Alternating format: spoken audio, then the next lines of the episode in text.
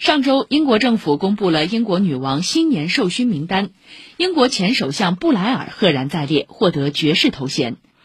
布莱尔1997年到2007年任英国首相，在其任内带领英国参与伊拉克战争和阿富汗战争，一直以来备受争议。